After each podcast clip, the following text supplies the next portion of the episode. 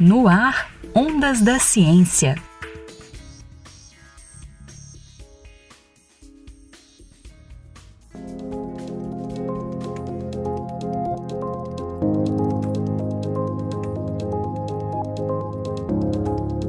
O Sol, o solo, a água, os seres humanos, smartphones, satélites e aparelhos microondas são fontes de radiação. Essa forma de energia se propaga de um lugar para outro, por meio de ondas eletromagnéticas, como as ondas de celular e rádio e TV, ou por meio de partículas. Existem diversos tipos de radiações.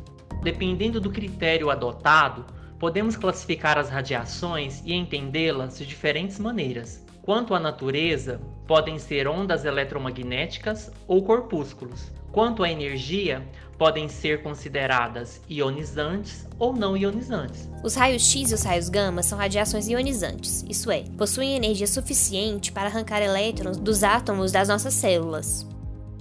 E com isso provocarem alterações, né? inclusive o câncer radioinduzido, que é isso que as pessoas têm em mente quando ouvem falar essa palavra radiação, esse conceito. Logo, essa propriedade ionizante, aliada ao grande poder de penetração na matéria, possibilita que tanto os raios X como os raios gama possam ser utilizados para combater diversos tipos de câncer. Além disso, gostaria de destacar que o infravermelho que você utiliza quando aciona algum controle remoto aí da sua casa e a luz visível, natural ou artificial também presente diariamente são radiações eletromagnéticas, porém não ionizantes. Então precisamos tomar cuidado. Dizer que uma radiação é eletromagnética não significa que ela seja também ionizante. Dizer que é eletromagnética, estamos apenas nos referindo à sua natureza. Consiste de ondas que não necessitam de um meio material para se propagarem, ou seja, elas se propagam no vácuo, naquilo que conhecemos como vazio precisamos entender que quando falamos de radiação, precisamos contextualizar nossa abordagem, estabelecer associações mais amplas e profundas para evitarmos equívocos que possam contribuir para a propagação de mitos. Leandro Silva Moro é físico, mestre em educação e doutorando da Universidade Federal de Uberlândia, a UFO. Ele trabalhou durante 10 anos com ensino técnico e tecnológico em radiação. Ele fala mais sobre os mitos e os medos associados às radiações. Muitas pessoas chegam para mim e digam: falou que é radiação, eu evito, porque faz mal.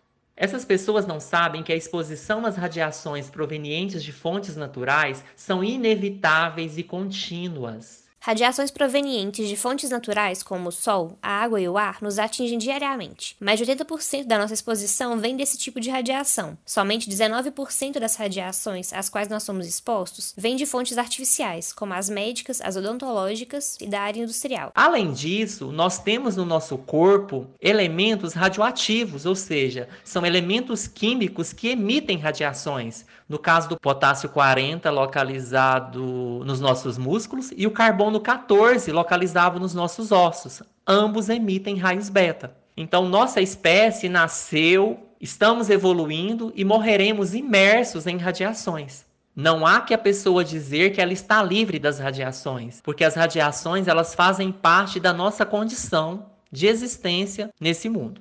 Outro mito seria o que as pessoas dizem que qualquer dose de radiação faz mal à saúde. Embora não exista é, uma dose de radiação segura, os efeitos das radiações ionizantes eles dependem de vários fatores. No caso do tipo de radiação, então se a radiação é ionizante ou não ionizante, a dose recebida, né, se ela é alta ou se ela é baixa, da forma de exposição, se o indivíduo foi irradiado o corpo inteiro ou apenas determinados órgãos ou determinado órgão. Leandro lembra que as radiações eletromagnéticas são energias em trânsito. Elas só existem nessa condição, quando se propagam de um lugar para o outro.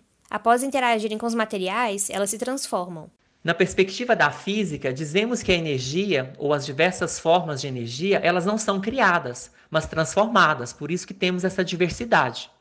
Então, a energia química dos alimentos é consequência de uma série de transformações da luz visível, por exemplo, a partir do Sol. O calor é indispensável para a manutenção da vida no planeta, pois possibilita uma série de reações químicas. No caso da radiação ultravioleta, ela é indispensável para a síntese de vitamina B E isso é importante para mecanismos vitais do nosso organismo. Na sua pesquisa de doutorado, Leandro analisa o potencial educativo e inovador de três páginas institucionais do Facebook, associadas ao curso de tecnologia em radiologia. Bom, o Facebook ele pode contribuir para a disseminação de fake news, ele pode contribuir para disseminação de informações que levem à produção de conhecimentos. Isso vai depender das apropriações que as pessoas fizerem.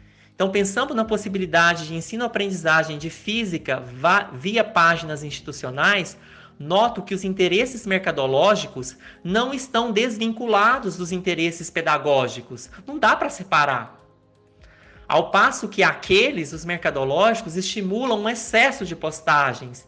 Em contrapartida, esse excesso de postagens demanda muitas aprendizagens no intervalo de tempo que não foi extrapolado. O dia continua tendo 24 horas.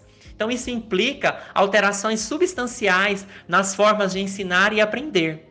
E ao contrário do que muitas pessoas pensam, sejam elas leigas ou até especialistas, é, eu acredito que aprender via páginas institucionais no Facebook ou outra plataforma de natureza correlata é mais implicante e mais complexo.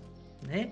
Ainda mais porque, para construir conhecimentos a partir do conceito radiações, é preciso atentar que este conceito vem sendo discutido e construído há séculos.